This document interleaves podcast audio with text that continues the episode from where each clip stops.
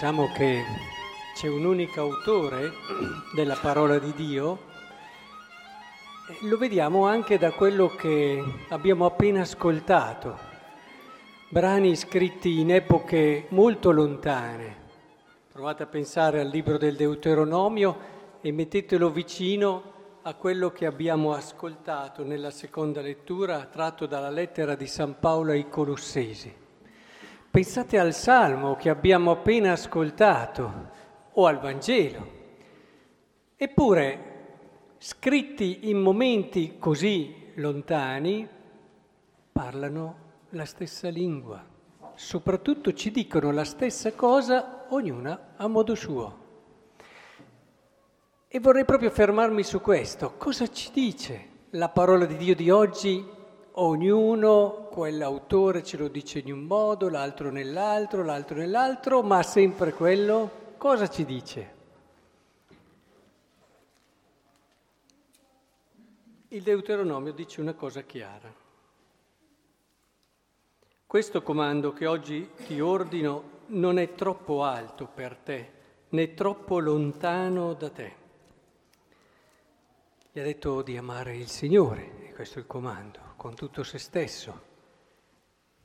Non è nel cielo perché tu dica chi salirà per noi in cielo per prendercelo e farcelo udire affinché possiamo eseguirlo. Non è al di là del mare perché tu dica chi attraverserà per noi il mare per prendercelo e farcelo udire affinché possiamo eseguirlo.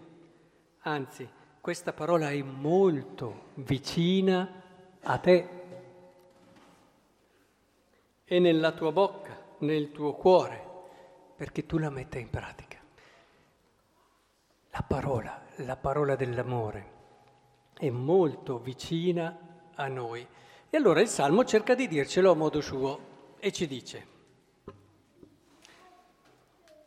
la legge del Signore non è qualcosa che è là, qualcosa che è al di fuori di noi, in una visione estrinseca della legge, ce ne sono state tante di prospettive che hanno messo la legge lì, al di fuori di te, ma è perfetta, rinfranca la tua anima. Ecco che allora cominciamo a dire, beh, la parola di Dio allora, se rinfranca la mia anima è qualcosa che mi riguarda, è come se mi riguarda. Questo rinfrancare che ci fa anche pensare a tante altre cose che il cuore nostro desidera. La testimonianza del Signore è stabile e anche qui non è qualcosa di lontano, ma rende saggio il semplice. E chi è che non vuole essere saggio? Ecco che la parola di Dio allora cominciamo a capire dal salmista non è qualcosa che sta là, che è lontano, è qualcosa che riguarda la mia esistenza, riguarda la mia vita, va a toccare le cose che desidera di più il mio cuore.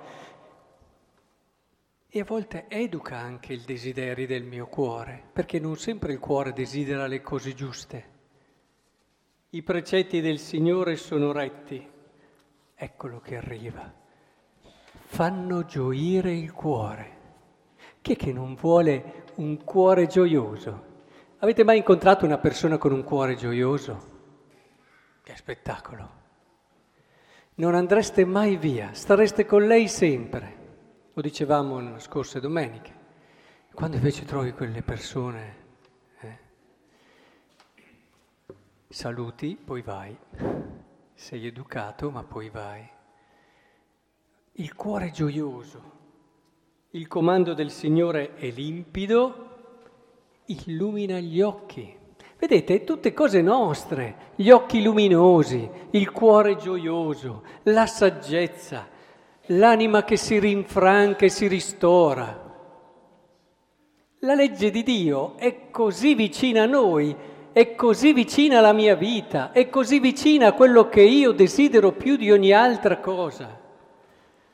Il timore del Signore è puro, rimane per sempre, i giudizi del Signore sono fedeli, sono tutti giusti, questa stabilità per sempre, questa giustizia che il nostro cuore desidera. E conclude più preziosi dell'oro, di molto oro fine, più dolci del miele di un favo stillante. E dopo aver pregato un salmo come questo, famoso Salmo 18, come fai? Come fai a, a pensare che la parola di Dio sia lontana da te?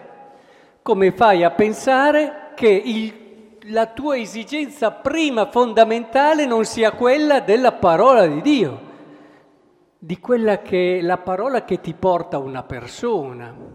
Non è adesso devo leggermi il libro, devo studiarmi il libro. Sì, la parola di Dio non è solo questo, la parola di Dio è viva. La parola di Dio è quando ascolti una parola e dici ah è arrivata questa persona. Non vi è mai capitato? Sei in una stanza, sei in un luogo, cominci a sentire una voce, una voce amica e dici, ah, c'è, è arrivato, ti si allarga il cuore. Ecco, la parola di Dio è questo. Quando tu ti accosti alla parola di Dio, c'è Dio, c'è colui che l'ha pronunciata e la pronuncia e la pronuncerà per sempre. C'è Lui. E capisci che questa voce ti riguarda, che questa voce è quanto nel tuo cuore di desiderio più vero ci sia.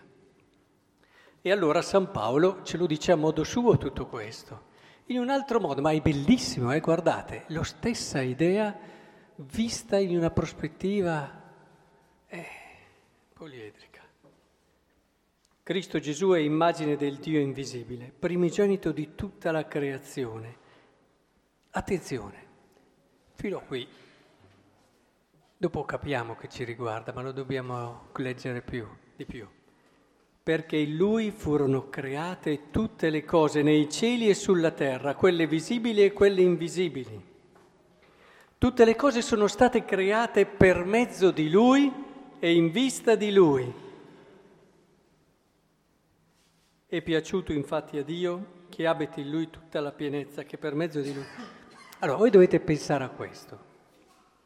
Io quando arrivo a questo meraviglioso inno della lettera ai Colossesi, non posso non pensare all'amore che Dio Padre ha per suo figlio. Guardate che questo amore è quello che guida la storia, che la sostiene da sempre, è prima della storia. Nel motivo vero c'è una storia perché Dio amando suo figlio, ha creato il mondo. E da lì è iniziata la storia, è iniziato il tempo. Provate a pensare. Un amore, io a volte quando vedo certi genitori, certe, eh, sono rapito dal vedere quanto amore l'umanità può arrivare. Ma non solo quello, lo si vede anche in amicizie che sono vere, davvero, amicizie profonde. Ora, in tutto questo amore io poi mi dico, ma no, ma no, ma no, è solo una parte. Dio come doveva amare suo figlio? Come lo deve amare? Preso, rapito dalla bellezza di suo figlio. Tanto che vuole fare un mondo che sia immagine di suo figlio. Tanto che il mondo che noi abitiamo, che noi viviamo, ci parla di Gesù in ogni sua piega, in ogni suo aspetto bello, straordinario, vero. Ognuno di noi ha qualcosa di Gesù.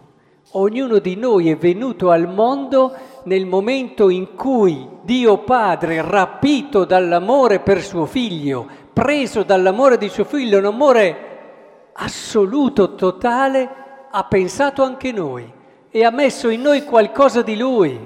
Ognuno di noi ci parla di questo amore del padre per suo figlio, perché? Perché abbiamo qualcosa di suo figlio. È come se avesse voluto mettere qualcosa di suo figlio anche dentro di noi per... È bellissimo. Un genitore forse mi capisce.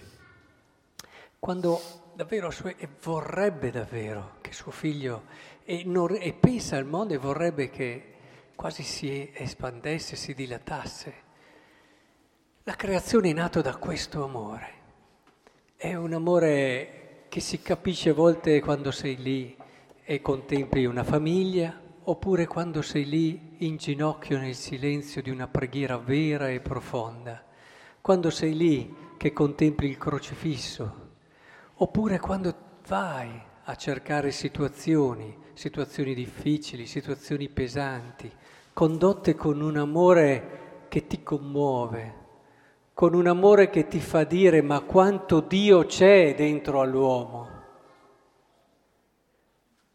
Genitori eroici con situazioni difficili di figli e così via. Ora, se questo è vero, allora è vero che Dio, la sua legge, suo figlio Gesù Cristo, è così vicino a noi. Ah, non devo mica andare tanto lontano, eh? Comincio a guardarmi, comincio a contemplare il mistero e la bellezza di quello che sono e alla fine ce lo trovo qualcosa che assomiglia a Cristo. E, e che ce lo troviamo, e che non siamo più abituati a guardarci in questo modo. Guardiamo come siamo, se siamo in linea, se siamo... Eh, cioè, guardiamo tutte quelle cose lì, adesso c'è una, un'ansia di salute eh, sul corpo, sul fisico, su tutto quello che volete, fine esagerato. Ci guardiamo, sì, ci contempliamo, ma non ci guardiamo con lo sguardo giusto. Di chi cerca... Beh, perché è importante la preghiera, accidenti? Perché impariamo a guardarci nel modo giusto e vediamo dentro di noi quell'immagine di Cristo e ci vediamo nella nostra bellezza originaria, che non è quella delle sfilate e delle fashion, è quella di quel portare impresso dentro di te qualcosa del figlio di Dio, qualcosa che è nato da un torrente, un oceano di amore del padre per il figlio. E allora è dentro, la legge di Dio è dentro per certi versi, è così vicina a te, è così vicino a te Cristo, Cristo nella sua vita, Cristo che ha fatto certe scelte, che si è impegnato in certo modo. E allora è evidente che il Vangelo ci dà la conseguenza di tutto questo. Cioè, Avete notato il passaggio famosissimo? Chi è il mio prossimo? Prossimo è là, oggetto. Chi è il prossimo? Oggetto là. Gesù spiega tutto, samaritano, cambia completamente e gli dice, chi ti sembra che sia stato il prossimo? Soggetto, non più oggetto, non più qualcosa che sta là, ma qualcosa che sei tu. Tu nel tuo modo di vedere, nel tuo modo di agire, nel tuo modo di scegliere, Gesù ti riporta decisamente lì. Ora è importantissimo che comprendiamo, allora non dobbiamo andare fuori. E, e questo ci fa anche capire una cosa, che l'altro, l'altro non è qualcosa che sta al di fuori semplicemente, ma sono io che devo ritrovare dentro di me il senso dell'altro perché senza questo io non troverò mai il senso di me stesso. Vi dico una cosa che spero portiate a casa, decisiva, decisiva. Sapete perché siamo venuti al mondo? Potrei chiederlo a chiunque, partendo dall'uno. Sai perché esisti? Sai perché un giorno hai iniziato a battere il cuore? Sai perché hai iniziato a vivere? Per l'altro per l'altro. È chiaro che in ultima analisi è per Dio, però per l'altro. Noi esistiamo per l'altro. Io vivo per l'altro. Non troverò mai il senso della mia vita finché non cambierò soggettivamente la mia prospettiva, come dice Gesù nel Vangelo oggi, e mi pongo davanti all'altro dicendo è qualcosa di mio che mi riguarda. Io girerò, cercherò di dare un senso, ne darò di quelli parziali, ne darò di quelli incompiuti, eh, tutto quello che volete, ma non ci arriverò mai a capire davvero perché sono al mondo, finché non passerò da questa prospettiva oggettiva che vede l'altro là a una prospettiva più di soggetto che mi dice ma quell'altro lì mi riguarda. Ecco, portatela a casa questa cosa, portatela a casa. E allora vi accorgerete che la legge è così vicina e quanto noi abbiamo sempre desiderato e quanto abbiamo cercato. Ci accorgiamo che allora è la cosa più bella la vita di fede. La santità la logica più ovvia al, per compiere la vita di un uomo, non così distante, non così lontana. Siamo nati per il Signore, siamo nati per scoprire che il nostro senso ultimo non è realizzare noi stessi come fine, ma è ritrovarci nell'altro e ritrovare lì il vero fine della vita.